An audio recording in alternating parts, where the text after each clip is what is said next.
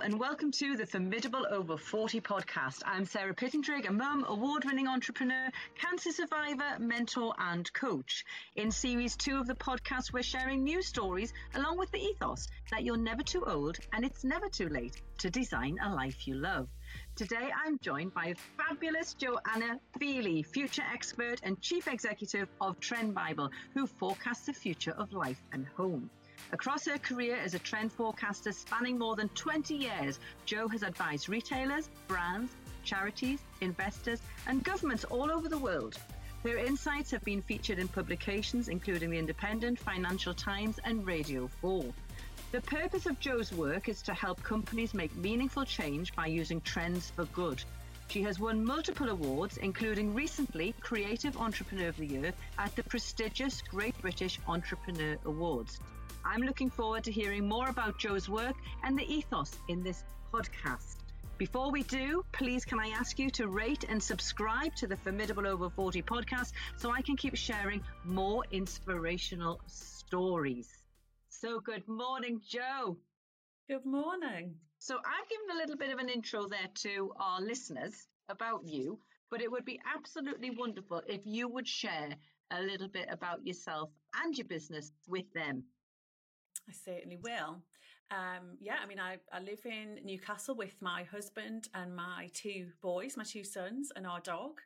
Um, I'm one of four girls, so I've uh, got three sisters, and I'm a chief exec, founder and chief exec of TrendBible, which is what takes up most of my time, um, where we forecast future trends for retailers and brands and help them predict what's going to happen, how people are going to think and uh, feel and what they're going to do in the future up to five years ahead. So um, yeah. it, it, chimes really well with my sort of personal traits. I'm an ideas person, as you are, Sarah. I know that.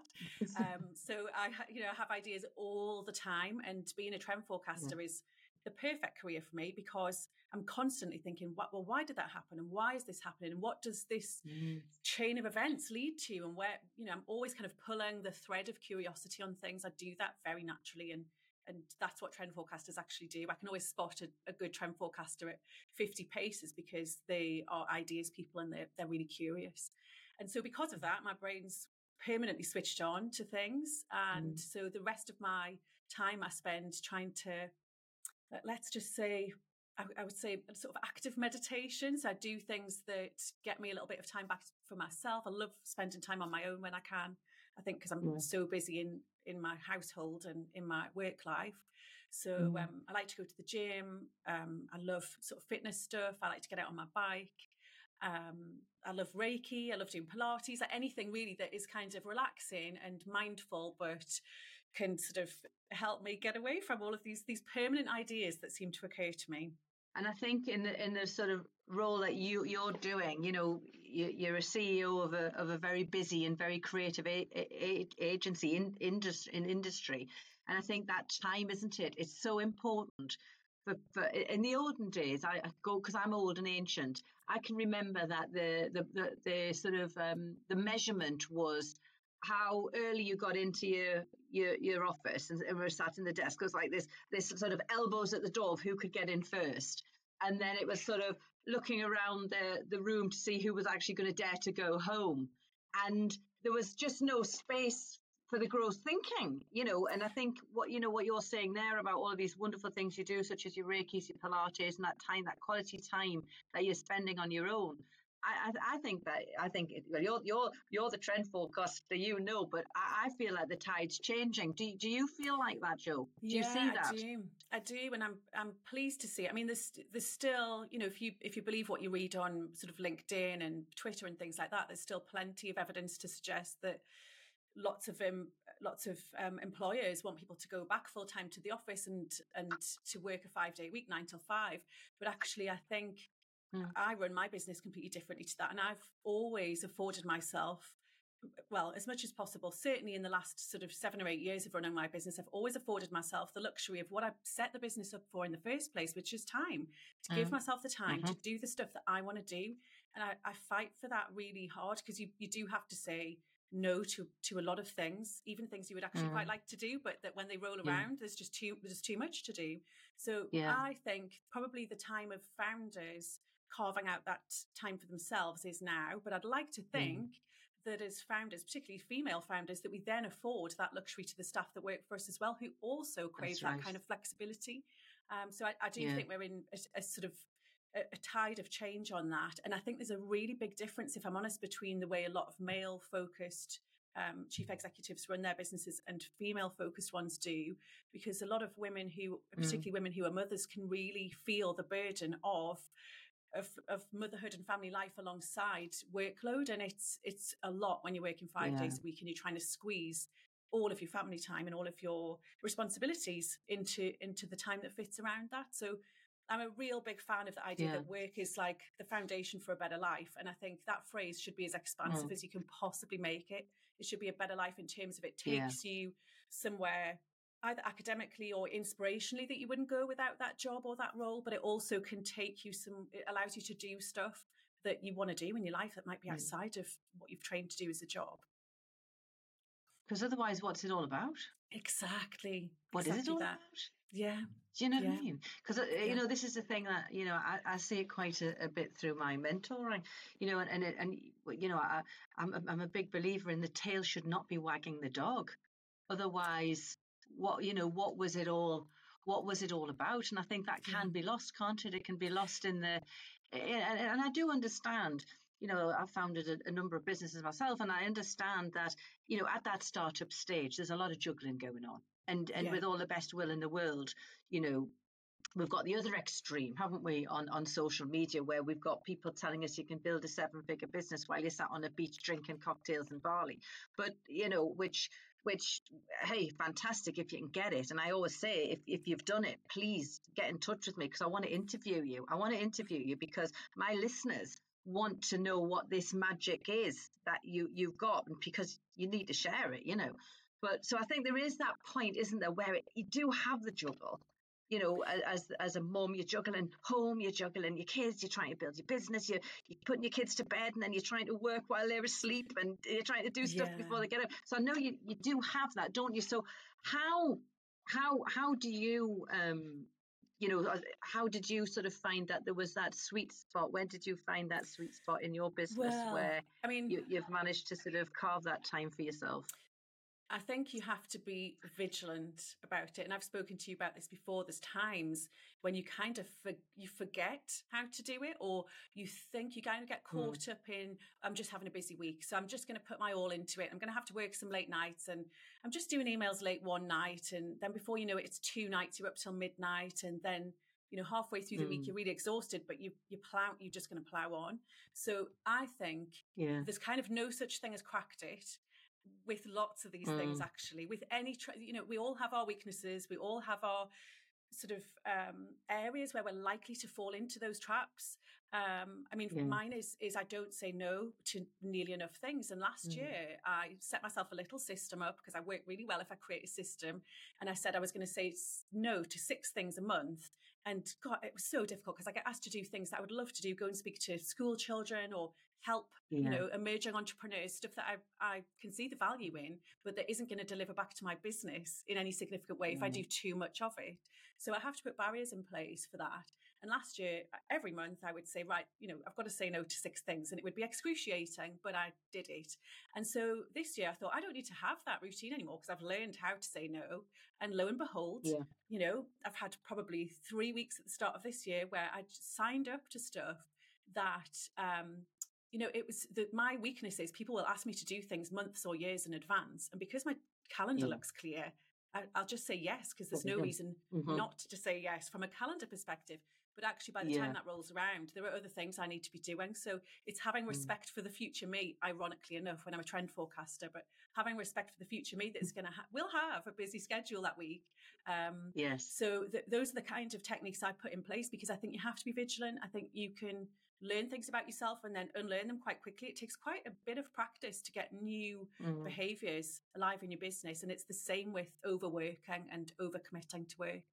Um, it can be very tempting. Yeah. You know, I had a, a, member of staff off last week and I said, Oh, I'll just, you know, I, have got those skills as a trend forecaster. I'll just jump in and help. And on day three yeah. or four, and I was enjoying it. You know, it wasn't that I wasn't enjoying uh-huh. getting back sort of on the tools and into, into the work, but that's not really, yeah. you know, somebody isn't running the business if I'm mm. meddling in um, the trend forecasting. So it's just being vigilant, holding yourself accountable to things, recognizing when you're going off path. Um, I think in the last yeah. three weeks, I've managed two days a week in work fully mm-hmm. um, because mm-hmm. even working yeah. from home with little ones is extremely difficult to get a full day's work in. So that I'm aware that that is it, it sort of tips me out of balance, but I'm a lot kinder to myself when that happens now. I think previously I would have thought, you know, I need to get caught up. There's things I, I didn't do last week. I've got to do this week. And actually, what I say to myself now is what was important is that I'm being the kind of mum I want to be, and I'm not bundling my kids yeah. off in a dangerous situation and sending them to school when they're struggling. I'm being first and foremost the mum that I want to be, and I can go on and be the the chief exec, the founder I want to be another day. It's not it's not so pressing. So I'm probably a lot kinder to myself than I used to be, and I think that's sometimes where that desire to like overwork comes from is just yeah. the pressure and, and lots yes. of, of CEOs and founders are like that. It's kind of what's helped us get where we are is that ability to kind of thrive under intense pressure, but you can't do that long term. It, it, does have consequences, no. unfortunately. Yeah, no, absolutely right. It really does. And it's it's about learning to be present in that present, isn't it? So when you're being the mum, it's about the, being the present mum. And when you're being the CEO, being the present CEO. And you know, and that takes time to to mold really, doesn't it? And time to to let go of the guilt. Because guilt it's a guilt thing as well. I don't know if you found that but as a as a mum and a founder and it would be like you know guilt of not being at home as a mum and then guilt at not being uh, present in the business. And i think it gets to a point where you just have to you, you kind of just have to set those boundaries. To be good at everything and to, or yeah. to do it as well as you can it's to just to be allow yourself to let go so that when you're in mum mode, you're being the present mum. And when you're in CEO mode, being the present CEO and knowing that by just being present in those moments, not everything is going to fall around around your ears because you've got to have confidence in yourself that you've actually put those structures in place to yeah, ensure absolutely. that it doesn't two segments of the overall pie as well, aren't they? I mentioned before about yes. you know, I love Pilates. I try and do that twice a week and Reiki and you know going to the yeah. gym. Like those are things that like that I like to be able to do that is time for me. But they're the first things that fall mm. out. They're the first things, anything that you yeah. are doing for yourself, because family life and the business are the two main priorities. And so that is why I'm so strict mm-hmm. about mm. making sure that in any given week, I've got those things sort of scheduled in so that I know that I'm going to have a little bit of time back just for the um, the space for the mental clarity, I think, as well, and just to sort of wind mm-hmm. down from it. So yeah, it's um, yeah, it's not easy. it's not easy, but recharging your batteries means means you know, and this is what what um, I think people forget, and it's the the importance of remembering that you are a someone, not just a someone's because by by focusing on being the someone and doing these valuable things that you're doing for yourself you know they are they are the really important things because they're the things that are actually charging your battery aren't they and by doing that you're then in that position to be the best you can be in all those other roles that you have to perform in your life you know i think there's definitely times in my life mm. where i've mm. thought well i just need to be independent and crack on and handle these things and do it all on my own. And actually, the most powerful thing you can do in those situations is ask for help. And I'm really, I don't know about you, but I'm really yeah. bad at asking for help. I have to really be at, at, rock bottom to kind of go, can you just, can someone help me either with the kids or with work stuff? So I think that sort of vulnerability is good for everybody to see, to know that you don't just easily yeah. shoulder the burden. It, it does have a, a, pressure on you. And I think even just, you know, yes. making sure, I mean, you know, I'm constantly thinking about how female founders balance this, you know, family life, especially if they're mothers, with um, work life. And it does come down to, you know, having a partner that can contribute significantly at home to allow you to do what you need to do. And, and those yes. are difficult conversations still, even here we are in 2023, people still struggling to sort of have those conversations and um, understand what 50 50 actually looks like. So, yes. you know, I, I, was never good at having those conversations and asking for that support and help. And I'm much better at it yeah. now because uh, that's that's what it takes. That is, you know, you you need to be able to step away from some of those commitments at times and share share the burden and responsibility if you can with other family members. Yeah, yeah I think I think I also look at it. It could be a bit of a double edged sword going on here because like, there's a one side of it where it's freedom, and it's very interesting. Um, working with a number of my founders and CEOs of why they feel they need to be free you know so so there's often been a motivation which runs quite deep as to why they felt they needed financial freedom why it was so important to them but that would be a, a book and a story for a, another day you know but there's also another um, a layer maybe which is about our natural instinct as women to be nurturers and to take responsibility whereas if you know we I don't know. I, I, you can't speak generally, but but many maybe feel that their job is to nurture and make sure everything's okay and to to to be the one who's responsible for for everything being right you know and and therefore they take on so much and so much to the point that they get to where they say that's it yeah it probably doesn't it probably doesn't come from a terrible place i think it comes from a place of love and yeah. wanting to do the best mm. for people but sometimes you you can't do everything you think you might you know you can't remove all of the um the the fear in the world or the insecurity in the world yeah. for your loved ones like you have to let them uh-huh. go out there and and feel those things for themselves as as we all would have done and are doing yeah. so there's definitely there's you, are right i think and I, I do sort of also think that we are socially conditioned to think that women are more nurturing than men, but actually, mm. there's no sort of biological evidence to suggest that they are. I don't no. think. Mm-hmm. Um, so. I think we're socially conditioned to think that that is that, that is a, a, woman's role inside of a family. But again, mm-hmm. I think that's starting to change. I see some amazing examples of fathers, both inside my business and the, the entrepreneurs that I meet. Amazing examples of mm. fathers that yeah. are really nurturing. And I think I'd like to think that you know by the time my kids are old enough and in their twenties that they're they're not questioning whether yeah. they're as nurturing as a as a mother could be because I do I do think it's probably yeah. something we're told and have, have, have seen in previous generations and have learned, but yeah. it's probably not strictly true. No, I totally agree with you, one hundred percent. So I want to ask you about formidable over forty. So I created this podcast because re- there's two sides to, to why I've created this podcast. So one is that I want midlife women to feel free to speak up, yeah, and and and and, and share their fascinating stories and their vulnerabilities, and feel that you know they've got so much such a wealth of knowledge to share through the decades yeah the layer upon layer upon layer through the decades that's that's been hunted and gathered to, to share with others who may be feeling stuck. And we're living in a world where often through social media, life's portrayed as perfect. And therefore, you know, people can often feel inadequate, insecure, they're, they're, they're not enough, you know, and what, and, and often as well, they can look at people's near to destination, you know, look at midlife women who are running businesses getting ready to exit, you know, and, and it can look all very nice and, and, and, and safe and, and secure and, and, and wonderful. And but they haven't actually seen the journey. And i think it's the journey getting to that destination that's really important. And i want to share it to show that it is absolutely fine to have bumps in the road.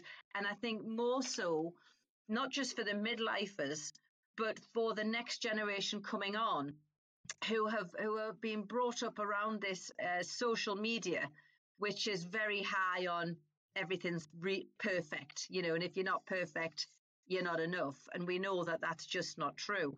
So that is a lot of the ethos behind Formidable Over 40. What would you say Formidable Over 40 means to you?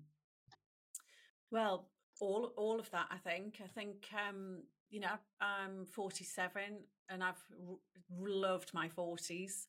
Uh, I think there's real value in being in your 40s and I speak to friends who are in their 50s and they say it's even better, you know. So I think there's something about the way that midlife is framed up. It, quite recently, actually, you know, in the last two to three years, mm. I think there's been a real shift in the visibility of women over 40. And, mm. you know, there was an increase in the amount of women who are who've who've stopped dyeing their hair and are going grey naturally and you know there's mm. a, a, kind of new movement for women over 40 to to naturally be whatever over 40 means. And I think it does mean an increase in confidence and a, a sureness and a certainty about who you are and what you are and an embracing of the flaws that you you've still got of course life mm-hmm. isn't perfect when you're mm-hmm. over 40 um, so i think it's it's an exciting time for younger women to look at women in their 40s, 50s, and beyond and see some really mm-hmm. strong, visible examples of what life can look like. Because I don't remember, I mean, when I was sort of in my early 20s, it was all about youth culture. And, you know, my mm. role as a trend forecaster, I worked in fashion before I set up my own agency. And it was always about, you know, make sure that we're in Ibiza, where at the time it was full of young clubbers and we had to go and see what they were wearing and sort of um, forecast trends based on what young teenagers were doing, even if it was to inform clothing for older women. So, you know, there, there was always this focus on youth being this kind of um, golden era that everybody else mm-hmm. aspired to and subscribed to. And I've really seen that change. I think there's a lot, still a lot of work that needs to be done there. I still think there are you know not there's not a there's not a significant enough portion of brands or companies that understand older women and see what they need and want mm. but we're getting there you know mm. even up until maybe 5 or 6 years ago I didn't even see a woman in a car advert unless she was a passenger you know she was there to be the yeah. eye candy she wasn't there because she had the spending power to buy that car and we're only just mm. I mean mm-hmm. there's only really a handful of of ads that are like that still now that demonstrate and show yeah. us this example of of what women can be. So the I mean, we all consume a certain type of social media online and so maybe the stuff that i'm consuming allows me maybe i've sort of filtered out all of the noise but what i choose mm. to see and what i can definitely see is a selection of women 40 plus 50 plus 60 plus and beyond that really inspire me and uh, make me realize it's a good time to be over 40 i think it's the best time yeah, and I think the brands have got to waken up because we are the super spenders. You know, it's, it's proven. Forbes did a um, a piece on us being the super consumers. You know, and I'm sure there's a stat out there, and I'll have to double check it, but I do believe that the midlifers uh, outspend the the the younger generation by 250 percent. And and I think it's a um, you know, and as I say, it's a it's a it's a gap that they're, they're, really missing out on. Um, it's you know there's there's so much more than just capture the the ex, mm. the expenditure capture the pound the midlife pound um, that's not yeah. it can't just be about that i think if brands do do that then that they're going to get it wrong if they mm. think it's mm. just about taking money yeah. off women that have got money i think they um, they have to get it right in terms of the ethics, the morals, the the struggles, mm. the pain points that women over 40 still have and and really fully understanding that. We we know lots of organizations, not just brands and retailers, but lots of organizations mm. still get that get that completely wrong, don't they? So yeah, yeah there's still there's still a long way to go, but I, I am I'm optimistic for sure. Yeah, it's it's going to swing round. So going back to when you were say 15, what was what was Joanna's dreams and, and what were her hobbies? What were you doing? Oh wow. Well, when I was 15, so I was 15 in 1990, which I just think back to it now. I mean, teenage years are really hard. My son's 14 now, so I was kind of thinking about, you know, he's just coming into this sort of age that I'm thinking back to now. Um, I was really um, strong willed. I was quite a quiet mm. teenager. Quite, a, I'd been a very sort of shy and quiet child, but very sort of strong willed, very determined. I always knew really what I wanted to do. Um, and so I probably was, a, you know, the oldest of four girls, probably set in a terrible example for three younger siblings. It must have been awful for my parents. But my, what I loved and what I remember most from that time is my sort of, you know, I lived in a small uh, rural village in Northumberland, but my sort of culture picture mm. was so much bigger than that. And I always, you know, I loved to watch. I remember being 15, I think I ordered my first university prospectus when I was 15, and it was for a university in California. And it just arrived in the post. My parents were thinking, what are you like? What is going on? You know, where have you got that from? I mean, I probably just watched a little bit too much Beverly Hills 90210 or something like that, you know, but yeah, I loved like the, the clothes show. I used to watch these TV shows and just yeah. soak up and absorb culture, music. Um, I spent all, I had a little, I always had a part time job from the, my 14th birthday, but I used to save up for hair dye and cl- I'd save for like two or three weeks for a t shirt from Topshop um, secondhand Levi's. Like it was just, I was all, I didn't know that I was going to end up being a fashion designer. I didn't know that I could be a fashion designer. I probably didn't even realize it was a real job. Um, but I just had a life filled with, I, I just could see all these sparkly, exciting things. And it was the time of the supermodels. So it was all about, you know, mm-hmm. Naomi and Christy and Linda Evangelista yeah. and all that kind of stuff. I used to save up for mm-hmm. magazines and cut them all out and stick their pictures together in collages and really when i look back now that was the start point of me really starting to get in get under the skin of the fashion industry and and it it took a while after that for someone to say to me do you realize that fashion design is a, a legitimate career and it, it can be done? Yeah. Um, and that didn't happen really till i was studying my a levels when i picked art and graphic design that a teacher a mm. brilliant teacher who was only with us for a few weeks, but she said to me, "Why don't you tailor one of your projects around fashion?"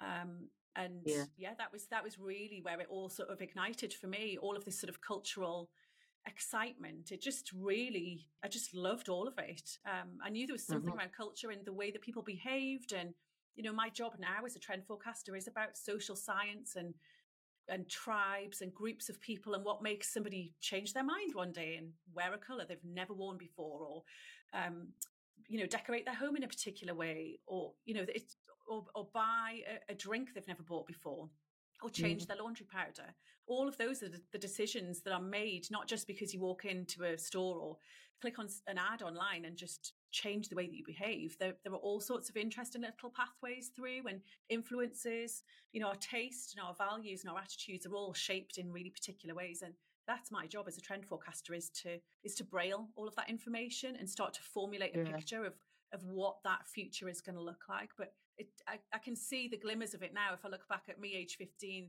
buying my hair dye and, mm. you know, um, buying, saving up for weeks on end for magazines to cut up. That's what that was. It was this wanting to understand what yeah. modern culture actually was. That was a seed that was planted. Yeah, it was. Yeah, it was in a in a village in Northumberland wild yeah, ambitions. And a little village in Northumberland, and look where it's taken you. I mean, it's been yeah. absolutely fascinating, Jo, and it's been absolutely wonderful from someone who's known you for, for quite a while to, to stand back and actually watch how you've evolved as a CEO and how your business has evolved. I mean, you, you, you're, you're an absolute inspiration, and it was even more wonderful, which we'll come to later on, to watch you receive that award in London back in December. There, it was um, very, very much deserved.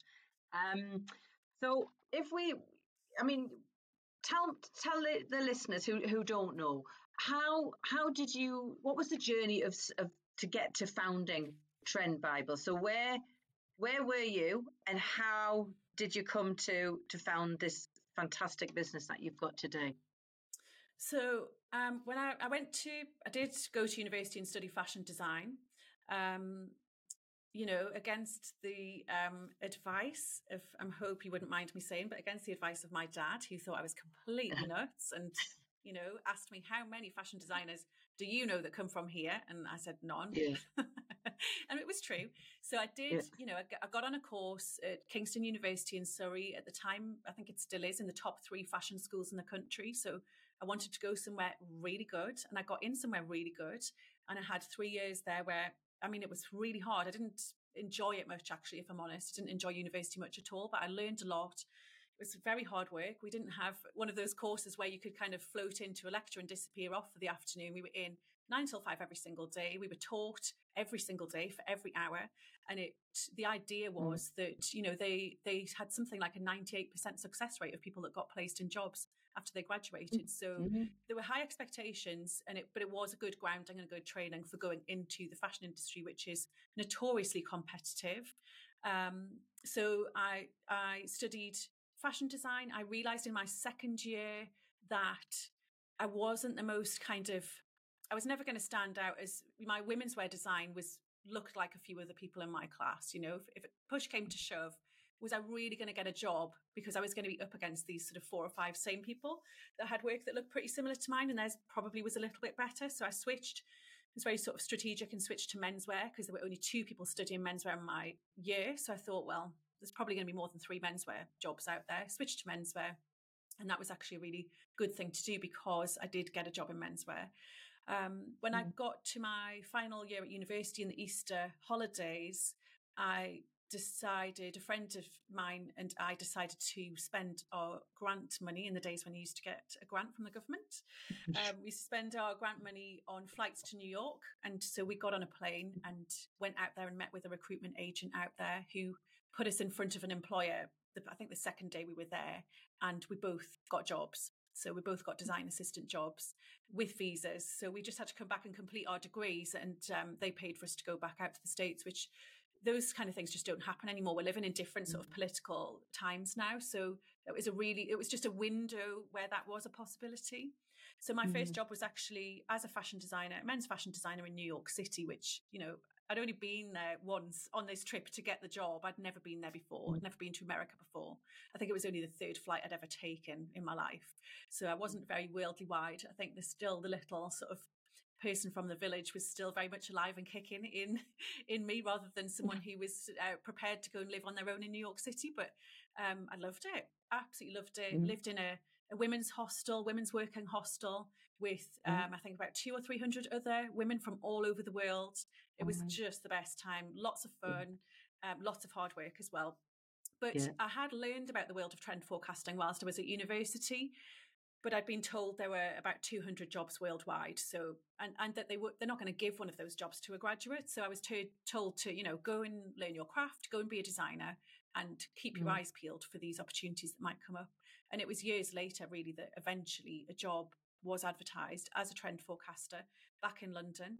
And um, it was a bit above my pay grade and my experience level, but I went for it anyway because there was it was so rare and I got the job mm. and spent I think about three mm. years um, being a, a, trend forecaster there for for the menswear industry and travelled the world. Went to we mm. had clients in South Africa and Poland and the States. I was in New York, you know, four times a year. In South Africa, three or four times a year. Um, you know, really saw the world. It was, I mean, it was mm. heavy going. It was a, it was a lot of travel, but I really loved it. I mm-hmm. knew that I'd found part of my part of my creativity, my curiosity that I mentioned at the start, just really dovetailed into being a trend forecaster. It, it was a little bit yeah. of a science. It was a little bit of an art. It was creative. Um, you know, it yeah, it it really sort of fit really well. And so when I, I left that agency in London and decided to move back to the Northeast, um, I really had wanted to move back to the Northeast for a while. Actually, I think I don't really know why, other than home was calling. I wanted to come back. Um, so I, I moved back and again against probably the advice of a lot of my peers in London who said, if you're going to be a trend forecaster, you know, you need to be in New York or Amsterdam, Paris or London, not mm. Newcastle. It was pre Teams calls, you know, you couldn't kind of do mm. any sort of remote work then. Um, so it was it was not really I knew that it was it was quite risky, but it did pay off. I had to travel quite a lot to start off with. And it was really hard. Yeah. I spent, I think, the first eight months with no income at all, no work at all. I was pitching all the time and not, not, nobody was saying yes. And I didn't really know why. It took me a long time to understand the difference between being a good practitioner, a good technician of mm. your role, and selling and marketing, which are two very different things. Mm. So, yeah, that was kind of my journey into the world of trend forecasting. And I eventually set up TrendBible really just with the aim of working independently. I, I wanted to work in my spare bedroom and listen to the radio all day long. And I, I sort of I just couldn't bear to walk away from some of the opportunities. Once the work eventually did start to roll in, I just had too much work for one person to do.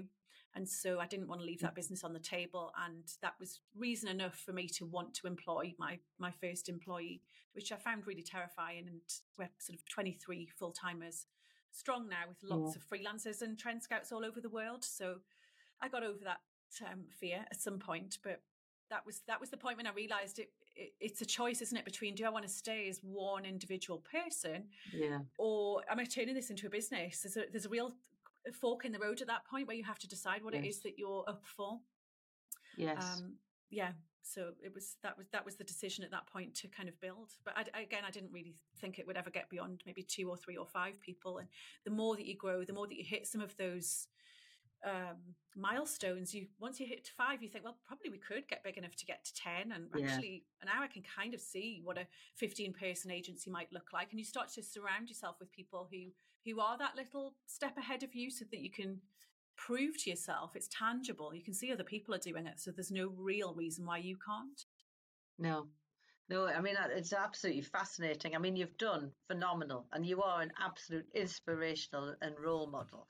Um, looking back now, so, so from where you started to where you are, people always you always hear this because of the Simon Sinek thing about what is your why, what is your why, but you know what does drive you now. So so looking at where you are now, yeah, what you've achieved, you've achieved so much.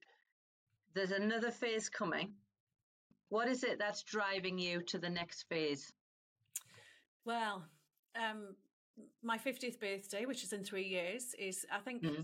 age can be something really useful. Actually, it can be a useful marker to kind of ask yourself whether you're doing everything you want to do in life, not necessarily whether you've achieved everything you want to achieve in your career, but what what do you what did you want to do? Are you doing the things that you set out to do?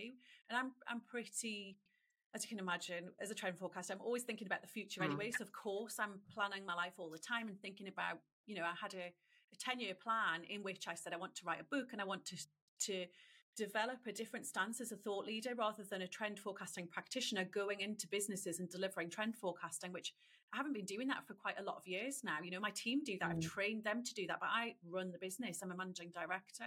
So yeah. my sort of um, role as a trend forecaster has really changed, but I have a lot of knowledge that I would like to get mm. down. I just want to get it down. I want to share it. And even though I work with, you know, $100 billion brands are typically what we work with globally.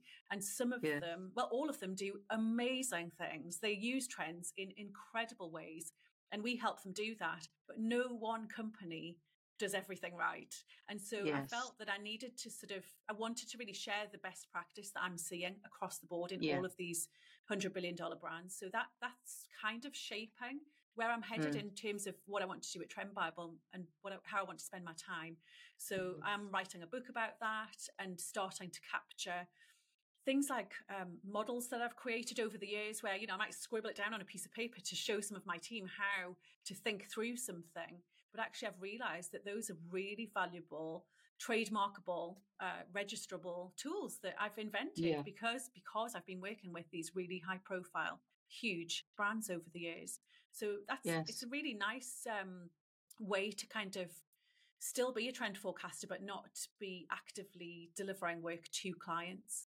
So I think that, and, and yeah. all of that's and come about from my 50th birthday, sort of being in sight now and thinking about, well, am I, am I yes. done as a trend forecaster? Is my technical profession finished and I'm, I'm just running a business now?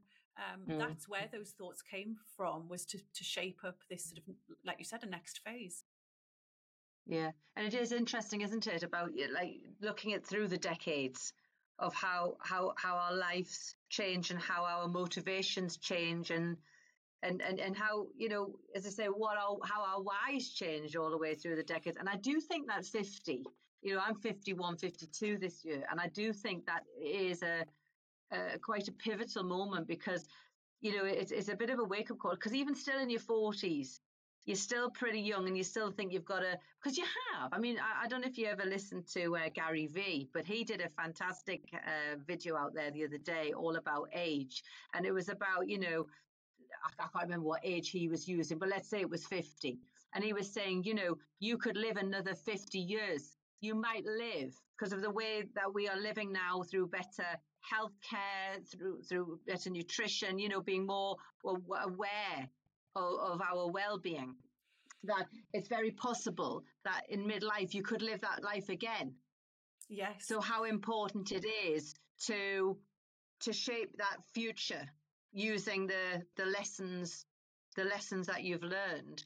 And uh, and I do think that people are are really getting to that midlife point now and thinking right okay I need to I need to sort this out. I need to to be sure. And if they aren't they should be because yeah. I think it's vitally important to.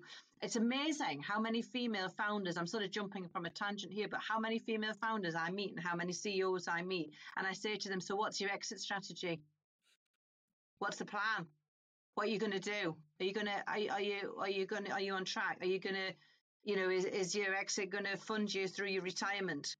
Um, you know, is your business making enough to to sell it? Are you going to, uh, you know, are you, are you looking to sell it? Are you looking to put somebody in? And if you're looking to put somebody in and, and, and, and still be there on the board, who's going to be your number two? Are you, are you prepping them? Have you got a number two in your sights? And they sit there and actually many of them are so busy in the doing you know what I was talking about before about the juggling, the being the someone's and, and forgetting there is someone. Yeah. That they haven't actually considered what's going to happen. And if you yeah. look at it, if you think, well, okay, I want to retire at 55 or I want to retire at 60 and you're 50 now, you've seen how fast those years you've been in business have, have gone by. It's so, so important. True. So, anybody listening, I want you to really take this on board that those latter years seem to go so quick.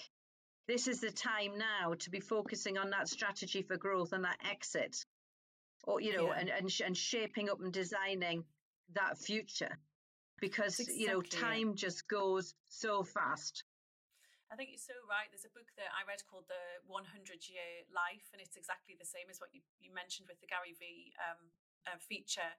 You know, if, if I mean, mm. let's let's hope that given the things that can come along in life and knock you off course, but you know, if you if you make that assumption yes. that we technically know we know enough about what it takes mm. uh, to live a hundred year life, we know the parts of the world yeah. that sort of blue zones where people have certain diets and certain cultures and certain lifestyles and ways of living and ways of handling yeah. stress that allow them to live a long and healthy life and we mm. we know we know about exercise and diet that should allow us to do that but i think we haven't quite caught up with the idea that like you've said if that means living another 50 years how much of that is going to be in in good quality health um, mm. what does it mean when you take the elements of your um, of what you love about your job out of a paid career. Like, what can you do with mm. the bits that you loved if you're not in a business?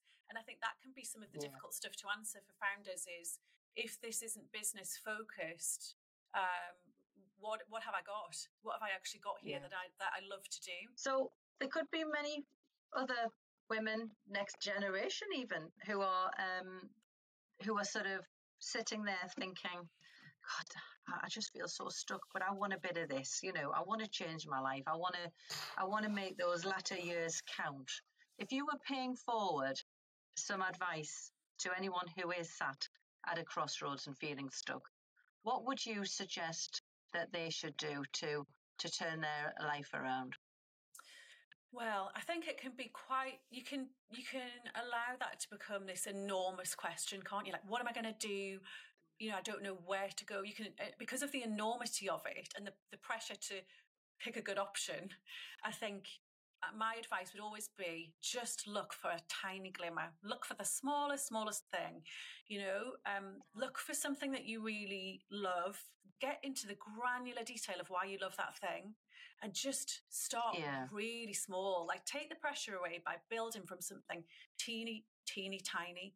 Um, one of the best bits of business advice I was ever given was to go as narrow as you dare. And that's why I ended up running a trend forecasting agency in the world of home interiors when everyone else runs trend forecasting agencies that focus on fashion. Because the bit that I loved and the yeah. tiniest thing I could think of was decor and home. And um, it was mm. frightening to go that narrow because I could tell that nobody else had. But actually, it's ended up being mm. completely our jewel in the crown. And it's given us so much differentiation in a busy marketplace that we just stand for one yeah. thing and we only focus on one thing. So mm. the other thing that's linked to that, that I always say to people is, you know, when you're starting out on any new direction in life, whether it's business whether it's personal, you're starting to sort of build your raft and you've just got to have that first log. That's all you need. You don't need all yeah. of the tools and equipment laid out. You know, you don't need to be in your best brain space with your shiny new notebook ready to go. Yeah. You know, that's that, that's for another day. That will come. That'll come when you've actually got it all together yes. and you've figured it out. But you just need the nugget. Yeah. You just need the little bit where you go, I know I love that. I know that that means something to me and I'm going to dig into that. I'm going to find out why it means something to me. And I'm going to build yeah. from that tiny nugget a, a, narrative, a story, some goals, some ambitions, some thoughts. Yeah. I'm going to build a network around that. I'm going to find other people who mm-hmm. love it. Um, so that would be my advice because I think it can be generally when you're in that position where you're at a crossroads, a lot's happened mm-hmm. and it's an overwhelming place to be. So you yes. need to take it right back to, to just the teeniest, tiniest fragment and have faith in that, really believe in in your passion for that thing and it will mm. it will allow you'll pull the thread of it and it'll take you on a journey as to it's you know it'll take you on a journey where the journey that it thinks you need to go on And that's sometimes better yes. than trying to force things to happen when you're at a crossroads because it can be a difficult time to make decisions when you're you're not sure of where you want to go yeah. what you want to do. No, it can be very difficult. And I think the thing is sometimes you're so forced on feeling stuck and looking for what you do want that you, you just can't get that clarity. And sometimes it's a lot easier to think about what you don't like and strip out all the things that, uh, that aren't serving you, all the things that are draining on your energy. And by being really raw and honest about it and getting it down on paper. And then when you've got that space from getting rid of all the things you don't like, it's, it's, it is, it's to feel, and you can feel the energy shift when you talk about something you're passionate about you know, you talk about your trend forecasting or you talk about your kids or your family. We're passion, you know, it's passion, isn't it? And that energy lifts and that energy, you know, gets across to other people and then they feel that energy. So if you're not living your purpose, if you're not living your passion and you don't truly believe in it, well, how's anybody else? So I think to find your own way, it's to, it's about being honest and raw, isn't it? About, yeah. you know, you know, people in my industry couldn't even see why I was making the choices that I was making. And they were people who really understood the yeah. trend forecasting industry and they didn't know why I would move to Newcastle or why I would try and set up on my own. Um, so there are always going to be people who just don't get it. And usually those yeah. people actually have your best interests at heart. They're usually trying to keep you safe. They're usually trying to get you to yeah. do something that feels safe for them but actually you can take on board and you can listen to their advice. But I think it's really important to just recognize that that might be coming from somewhere that's really different to where your head is at. You might want to be doing something right. that is is different and that nobody understands yet, but um, it'll become clear to them in time or not, as the case may be. There are so many of yeah. my close friends that have got no clue what it is I do for a living. They just don't understand yeah. it. Um, so, no. and it doesn't matter. It doesn't matter. It doesn't impede our no. friendship or our ability no. to have good quality conversations and time together at all. Uh, yeah. So, so people understanding what you want to do isn't the be all and end all. No, I totally agree. I totally agree. I don't even think my mum and dad know what I do. Not now. Not now. I think when I did, when I had just the wedding and event business and I was just doing that, it was easy because it was visual. They could see me styling weddings, designing weddings. So I was like, oh yeah, my daughter does that. But what actually is she doing with her mentoring and her coaching and her book writing and a bloody podcasting? I don't even think, I just think they think I come in here and sit in here and share the office with the dogs for the day. I really do. I don't think they've got a bloody clue. I think if someone asked them what she did, I think they'd go, I don't know.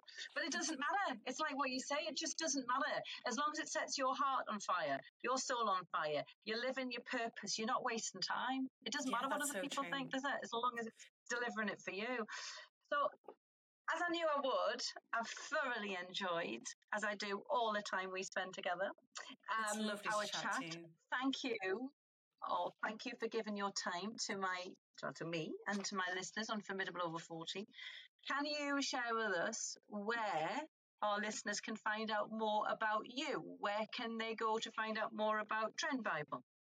Yes, well, if they're interested in trend forecasting, the best place to head is our website, which is trendbible.com.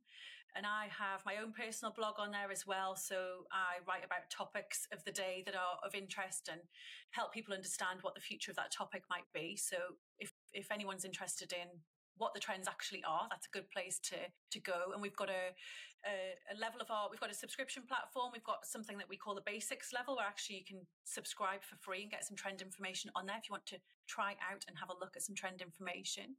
Um, I'm very active yeah. on LinkedIn. I'm always on LinkedIn. If anybody wants to connect with me on there and ask any questions, more than happy. Yeah. And I've also got on Instagram, it's just an Instagram community really and it's really in its early stages but i have a uh-huh. handle there which is called the female scale up where i just talk about all the uh-huh.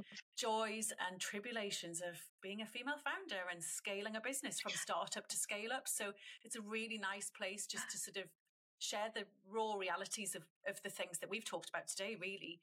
And it's a nice community yeah. of people from florists to illustrators and, you know, people yeah. that run all sorts of different businesses who put, you know, have really good conversations on there. So that's the female scale up, which is another good place to connect. Absolutely fantastic. Well, thank you for listening to the Formidable Over 40 podcast. Thank you so much to the brilliant Jo for joining us and sharing her insights. Head to the show notes to find links to connect with Jo and find out more about her wonderful work. follow the podcast so you don't miss any future episodes. And please do share Formidable Over 40 with anyone you think will enjoy it or needs it. Please do rate and subscribe. Thank you.